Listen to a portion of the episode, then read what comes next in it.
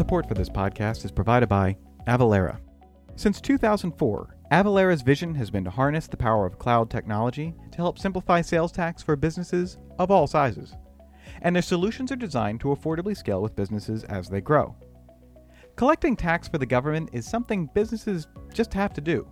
But getting the job done efficiently and correctly can be an incredible challenge because tax rules and regulations can be endlessly complicated. Avalara keeps track of how thousands upon thousands of products are taxed in more than 13,000 tax jurisdictions, and that's just in the United States. With more than 1,000 signed partner integrations, Avalara likely integrates with the ERP, e commerce, mobile payment, and point of sale systems you use today. Find out how your business can be sales tax ready at avalara.com slash taxnotes. That's avalara.com slash taxnotes. Avalara, tax compliance done right. Welcome to Tax Notes Talk, a podcast from Tax Notes, the leading source of tax news, information, and analysis. Welcome to the podcast. I'm David Stewart, editor in chief of Tax Notes Today International. This week, wading through a post Wade world. On June 24th, the Supreme Court issued a decision in the case of Dobbs v. Jackson Women's Health Organization, which considered whether the right to an abortion was protected under the Constitution. The majority in the issued decision overturned the nearly 50 year old precedent of Roe v. Wade. And while the case doesn't address tax issues, there's always a tax angle, and the final outcome does have implications for both federal and state taxes. This week, we're looking at some of the federal tax complications. So joining me now to talk more about this is Tax Notes reporter Caitlin Mullaney. Caitlin, welcome back to the podcast. Hi, David. Thank you so much for having me again. So, to start off, how about if you give us some background on the Dobbs decision? Well, when the Dobbs decision came down, tax changes were probably not at the top of anyone's mind, but it truly does open a lot of questions with the tax treatment of employer provided travel benefits for abortion care that will now require employees to cross state lines.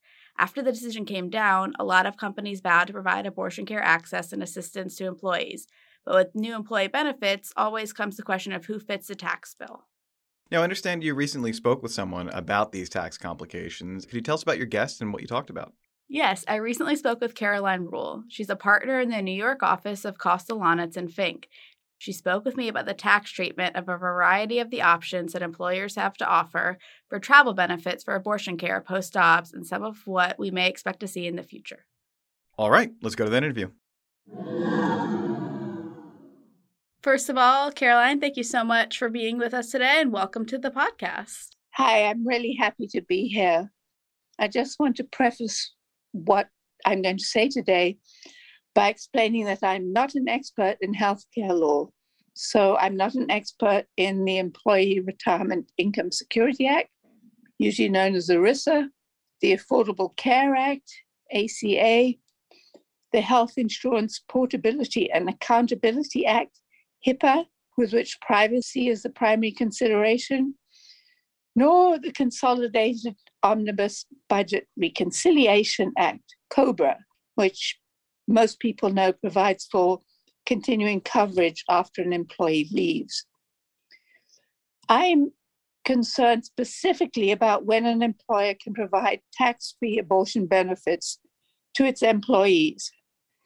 But the tax issues in this area are inevitably intertwined with all these healthcare statutes. So, an employment law attorney will be a necessary part of a team determining the fine details of how to deal with abortion travel after Dobbs. Thank you so much for prefacing that, Caroline. So, we're going to go ahead and get right into it. My first question is about all the employers that have promised to cover abortion travel for their employees post Dobbs what option do these employers have to provide these travel benefits to the employees without the benefits being taxed? Well, there are a great number of possible ways an employer can deal with it.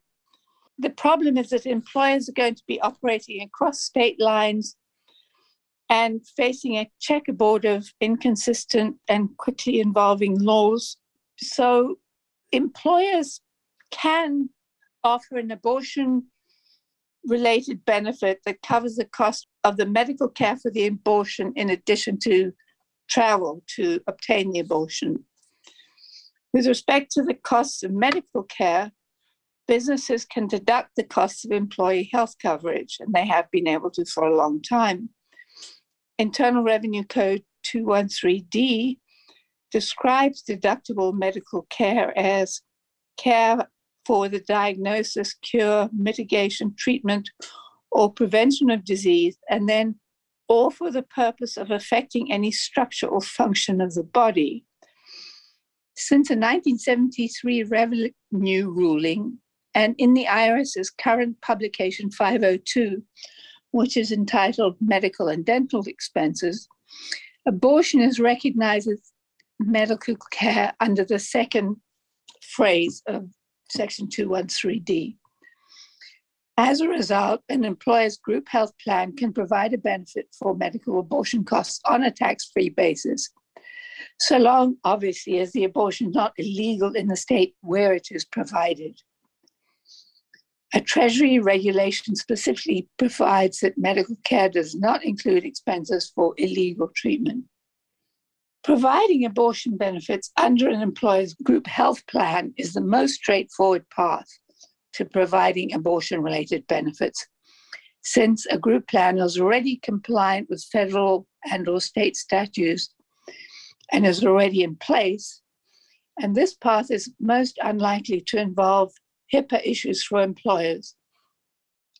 Presently, most group health plans either don't cover travel expenses or limit those expenses to travel to centers of excellence that is, centers that provide high cost procedures like transplants.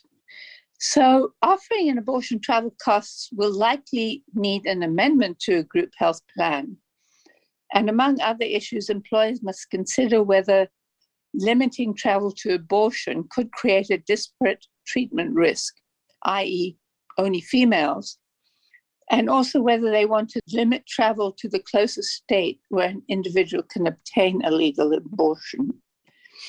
Outside of group health insurance plans, there are a number of different arrangements, none of them perfect, which an employer can use for tax advantage reimbursement to employees. Um, the first is a health reimbursement arrangement, or HRA. This is a tax advantage arrangement that reimburses employees for qualified healthcare costs. It must be entirely employer funded must be carefully designed to comply with the ACA, ERISA, HIPAA, and COBRA and related regulations. But it would cover medical expenses as defined under IRC 213D. This kind of arrangement is limited to participants in the employer's group health plan, but it is not subject to contribution or benefit limits. Then there's a variation, an excepted benefit Health Reimbursement Arrangement, or EBHRA. This was first created in 2019, and it's a tax advantage benefit that must be offered to all employees, although a participant is not required to be a part of a group health coverage. But there is a funding cap each year with cost of living increases.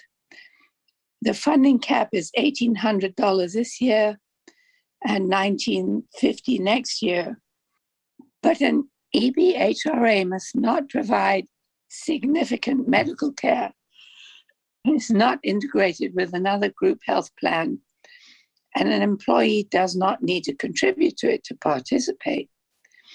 There's no guidance yet about what constitutes significant health care. So we don't know whether that will apply to abortion related travel or abortion costs. This probably will. If costs are unsubstantiated by an employee, the cost will be income to the employee. Another option is a flexible spending account.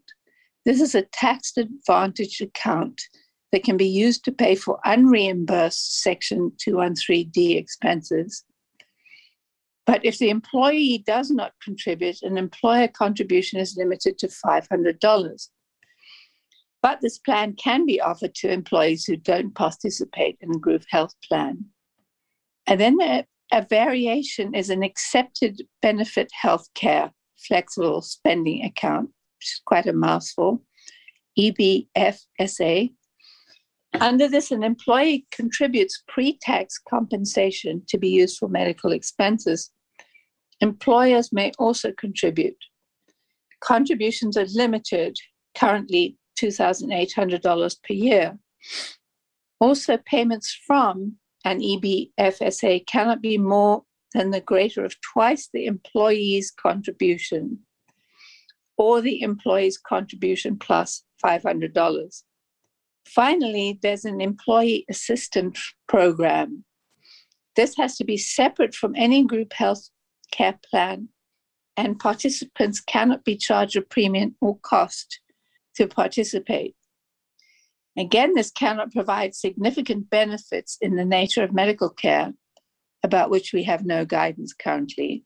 If it does provide medical coverage, a medical travel benefit might tip it over into being determined to provide significant medical care benefits and therefore subject it to all kinds of regulatory requirements, including under the ACA.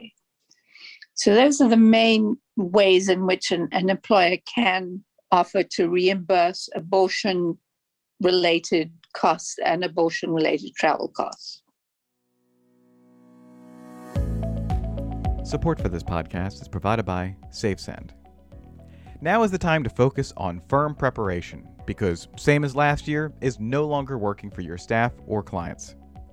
It's more important than ever to assess current firm processes and make improvements. The SafeSend suite automates manual, labor intensive tasks across the tax engagement. From engagement letters and client organizers to assembly, delivery, and e signing of tax packages, the SafeSend suite makes it easy. Automation is transforming how firms work Schedule a demo at safesend.com to get started and smile knowing that you will be ready for next tax season. In your article, you mention another fee cap, and that's the $50 a day IRS limit on out of state lodging during medical travel, specifically that anything above this must be included as taxable income, which is crazy that in 2022, $50 a day is still the limit. Do you see any way that employers can get around the tax bill for the excess falling to the employees? No, unfortunately not. Remember, this is only for lodging. It's not for reasonable travel expenses, which would include plane travel, travel, mileage rate for car travel, etc., nor the abortion proceeding itself. It is only for lodging in connection with travel primarily for and essential to an individual's medical care. But the $50 limit does seem absurd. And these amounts have not been updated since at least the 1980s or even before. Greater amounts can be paid, but they will constitute income to the employee, which is subject to withholding taxes. The wording of this provision is ridiculous. It says amounts paid for lodging, and then says not lavish or extravagant under the circumstances will be covered. I don't know where you can stay for $50 a night that is lavish or extravagant. But anyway, that is the limit. There's no way around it. Another $50 may be paid for a medical necessary travel companion such as a parent of a minor child. And meals are only reimbursed if they are obtained in the hospital. Wow, it's crazy that those have not been updated in almost 40 years at this point. Yes, I agree, but there doesn't seem to be any movement on that at the moment. And when it comes to the abortion related travel benefits, are there different considerations for employers who provide a fully insured group health plan versus employers who provide a self funded health plan? Absolutely, definitely. Industry giants like Amazon, Disney, Netflix, Microsoft, and others have promised abortion related benefits. And these huge organizations usually have self funded plans which are essentially their own insurance plan. And under these plans, they can determine for themselves what their plans will cover. These large business entities, group health plans, are regulated by ERISA, which generally preempts state insurance laws and regulations. So these can provide an abortion benefit without really any limit other than that the abortion must be legal in the state where it's provided. Fully insurance plans are plans purchased by an employer directly from an insurance company. And these are regulated by the states and are subject to individual states' insurance laws. This is because ERISA preemption has a savings clause whereby a fully funded insured plan is not actually considered insurance, and so it allows state insurance laws to cover those fully funded plans. A few states require fully insured plans to cover abortion. Um, there's a California, New York, Illinois, Maine, Oregon, and Washington, while other states prohibit abortions within their state boundaries. So essentially, fully insured plans are at the mercy of what their carriers will cover. And as I, I said before, tax exempt covered abortion services has to be must be legal where provided. If the employer's group health plan, and this would be a, a fully funded one, is offered by a health insurance company licensed only in a state where abortion is illegal, the employer can't offer abortion related expenses under its its plan, but it can consider some of the other options I already described. In addition to the travel reimbursement benefit, an employer may just expand an existing personal time off or vacation policy, or even a separate paid time off specifically for traveling out of state for medical care. But this must not be discriminatory, usually meaning it must be offered to all employees and regardless of gender, so it wouldn't be specific to abortion. And employers should limit the information they require from an employee to support the use of this paid time off in order to avoid HIPAA problems. Um, obviously, this providing this kind of benefit is going to be a significant new expense for an employer. So they would have to decide whether it's worth it for their employees' satisfaction and whether they can afford it. And kind of going off of what you just said, there with states like Texas already imposing civil penalties for aiding individuals in receiving abortion care, what would you think is the best option for companies to provide these tax exempt benefits for interstate travel without fearing the consequences of these new state penalties? Um, states could bar companies from operating in a state if they cover abortion costs. And some laws might allow shareholders to sue for breach of fiduciary duty or even impose criminal liability on a corporation's executives. But these kinds of civil and or criminal penalties, I believe, are likely to be held preempted by federal laws. If you remember Judge Kavanaugh's concurrence in the Dobbs case, he stated, admittedly without any support, that there is a right of interstate travel. He could have cited a 1975 Supreme Court opinion in Bigelow versus Virginia, which held that Virginia could not prevent its residents traveling to New York to obtain an abortion. But this is an untested area of law, and cases will take years to resolve. So there's really you know, employers are a bit between a rock and a hard place. ERISA itself doesn't preempt state criminal laws of general applicability.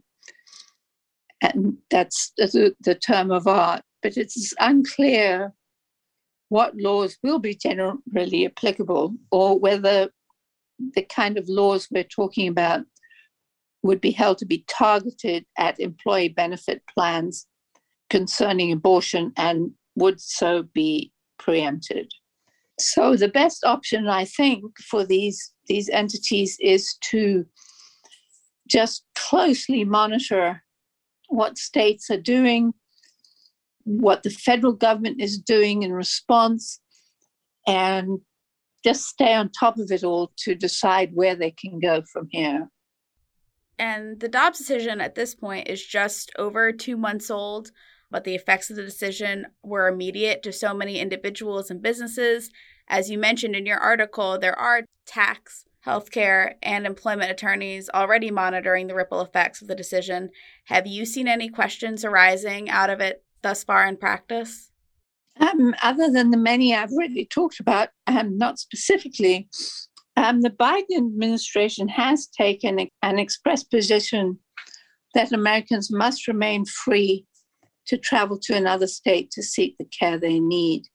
And the DOJ, Department of Justice, has currently committed itself to defending that right.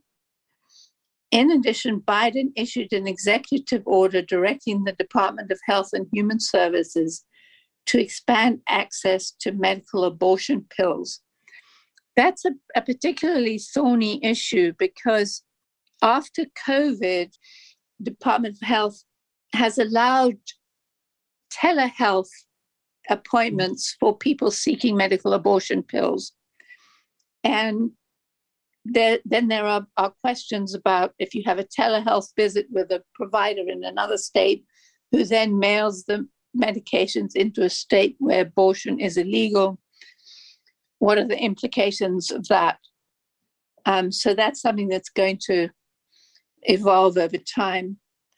And the Department of Health also issued guidance reminding that abortion remains legal in many states and also that birth control is still covered under the ACA with no out of pocket costs. You would think that would be obvious, but I was amazed that in Clarence Thomas's concurrence, he suggested that the court might revisit Griswold versus Connecticut, which is a 1965 Supreme Court decision holding that the Constitution protects the liberty of married couples to buy and use contraceptives. How, in this day and age, that could be revisited, I just have no idea. But then I never expected that Roe versus Wade could be overturned. There also, um, you know, there have been attempts to bring legislation, federal legislation, banning payment for interstate travel. Um, Marco Rubio introduced a bill to that effect recently. Uh, it's not going to happen under this administration, but with the new Congress coming up, we really don't know what was going to happen. That was actually my last question. If you saw in a post Dobbs world, if you could see a time where the Supreme Court decision is matched with the federal ban on providing tax exempt benefits for abortion travel. It's hard for us or me to picture that right now, but yes, it is a possibility. Certainly, mm. possibility if we change to a different administration. And then that will bring up a whole new set of questions about whether, if any, travel can be covered. Well, sadly, that's all the time we have for today. And I want to refer any interested people to this article. It's titled Tax Implications of Dobbs for Interstate Travel Expenses to Obtain Abortions. And Ms. Rule, thank you so much for taking the time to talk to us today. Thank you very much for having me. And now, coming attractions. Each week we highlight new and interesting commentary in our magazines. Joining me now is Acquisitions and Engagement Editor in Chief, Paige Jones. Paige, what will you have for us? Thanks, Dave. In Tax Notes Federal, four Morgan, Lewis, and Bockius practitioners explore how the definition of digital asset brokers was brokered. Jason Chen explores the reporting and disclosure rules for legal tax shelters and the penalties that may apply if those rules are not followed. In Tax Notes State, Robert Plattner reviews a New York bill which would require polluting companies to pay the state $30 billion over 10 years. This would cover a portion of the state's anticipated costs for adapting to climate change. Robert Tannenwald examines the impact of the proposed millionaire's tax in Massachusetts. In Tax Notes International, Rebecca Christie considers whether a changing global tax framework means it's time for a robot tax. Robert Van Brederode considers five key questions surrounding the feasibility and the desirability of implementing a wealth tax in the United States.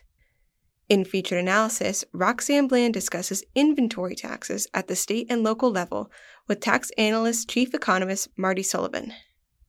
And finally, on the opinions page, Nana Ama Sarfo takes a look at the green energy tax credits in the new Inflation Reduction Act. That's it for this week. You can follow me online at TaxStew, that's S T E W, and be sure to follow at Tax Notes for all things tax. If you have any comments, questions, or suggestions for a future episode, you can email us at podcast at taxanalyst.org. And as always, if you like what we're doing here, please leave a rating or review wherever you download this podcast. We'll be back next week with another episode of Tax Notes Talk. Tax Notes Talk is a production of Tax Notes. You can learn more about us by visiting www.taxnotes.com slash podcast. When major media wants the straight story, they turn to Tax Notes. Thank you for listening, and join us again for another edition of Tax Notes Talk. Tax Analyst Inc. does not provide tax advice or tax preparation services. Nothing in the podcast constitutes legal, accounting, or tax advice. A full disclaimer is included in the transcript.